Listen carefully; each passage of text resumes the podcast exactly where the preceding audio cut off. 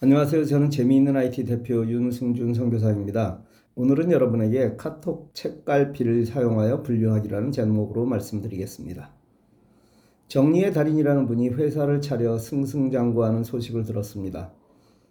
본인에게 주어진 은사를 잘 활용하여 남도 돕고 자신도 돕는 삶을 사는 보기 드문 경우입니다.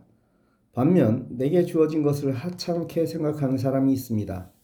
귀하게 여기지 않기에 개발하지도 않습니다. 그러나 남이 보기엔 별건 아닌 것 같은데 귀하게 여기고 잘 발전시켜 나가는 사람이 있습니다. 그리고 시간이 지난 후 만나면 정말 놀라울 정도로 발전해 있는 모습을 보게 됩니다. 우리 윗대의 어른들은 자식들에게 아주 심한 표현을 사용하셨습니다.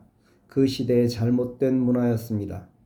귀하게 여기면 귀신이 잡아간다라는 말도 안 되는 속설을 믿어 천한 이름을 지어 부르고 입에 담지 말아야 할 욕도 서슴지 않았습니다.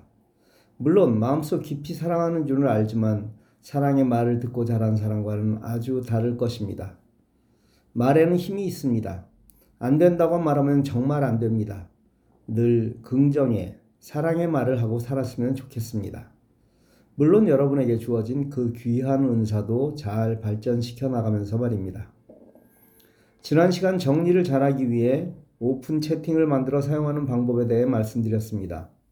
만일 언제 그런 게 있었지? 라고 생각하신다면 이 글을 읽을 자격이 없습니다. EXIT를 띄엄띄엄 보시거나 내가 판단해서 이건 읽고 이건 패스하고를 정하시기 때문입니다.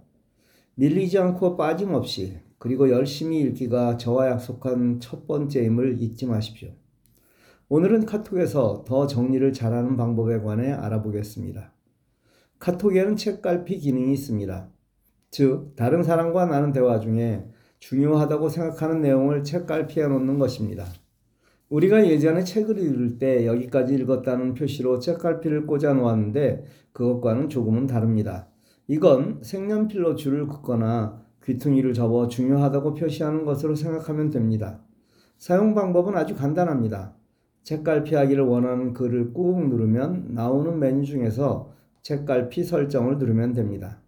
이렇게 하면 대화방의 오른쪽 아랫부분에 책갈피 마크가 나타날 것입니다. 이런 방법으로 책갈피를 10개까지 설정할 수 있습니다. 물론 한 대화방에 10개를 말합니다. 그런데 이 책갈피 내에서도 관리하셔야 합니다. 책갈피 마크를 누릅니다. 내가 지정한 책갈피가 쭉 나올 것입니다. 오른쪽에 편집을 누릅니다. 책갈피를 해제하려면 해당 글 오른쪽에 해제를 누르면 됩니다. 그리고 책갈피된 내용을 더 쉽게 기억하고 선택하려면 이름을 고치면 됩니다. 수정을 누르고 원하는 이름을 입력하면 나중에 봐도 쉽게 구분할 수 있습니다.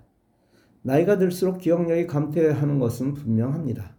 나이 탓만 할 것이 아니라 대책을 세워야 하는데 그 대책 중 하나가 이런 방법입니다. 누군가와 나누었던 대화방에서 특정 부분을 검색하는 것은 아시죠?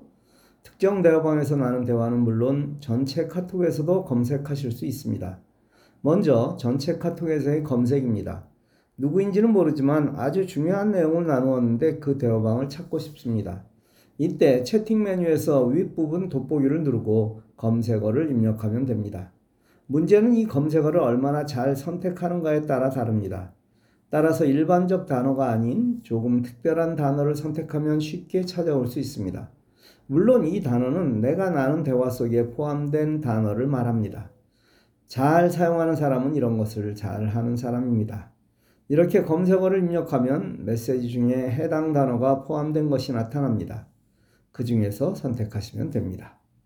개인 혹은 특정 단체방에서 찾으려면 해당 방을 열고 돋보기를 누릅니다.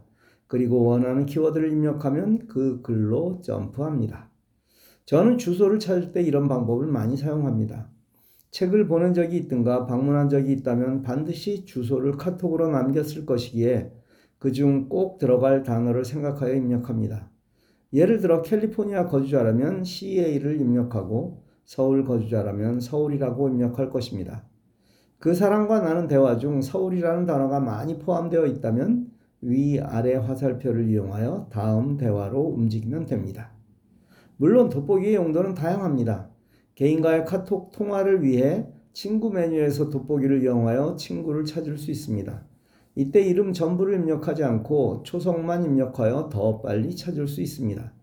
예를 들어 윤승준 대신 이응, 시옷, 지음만 입력하면 된다는 말입니다.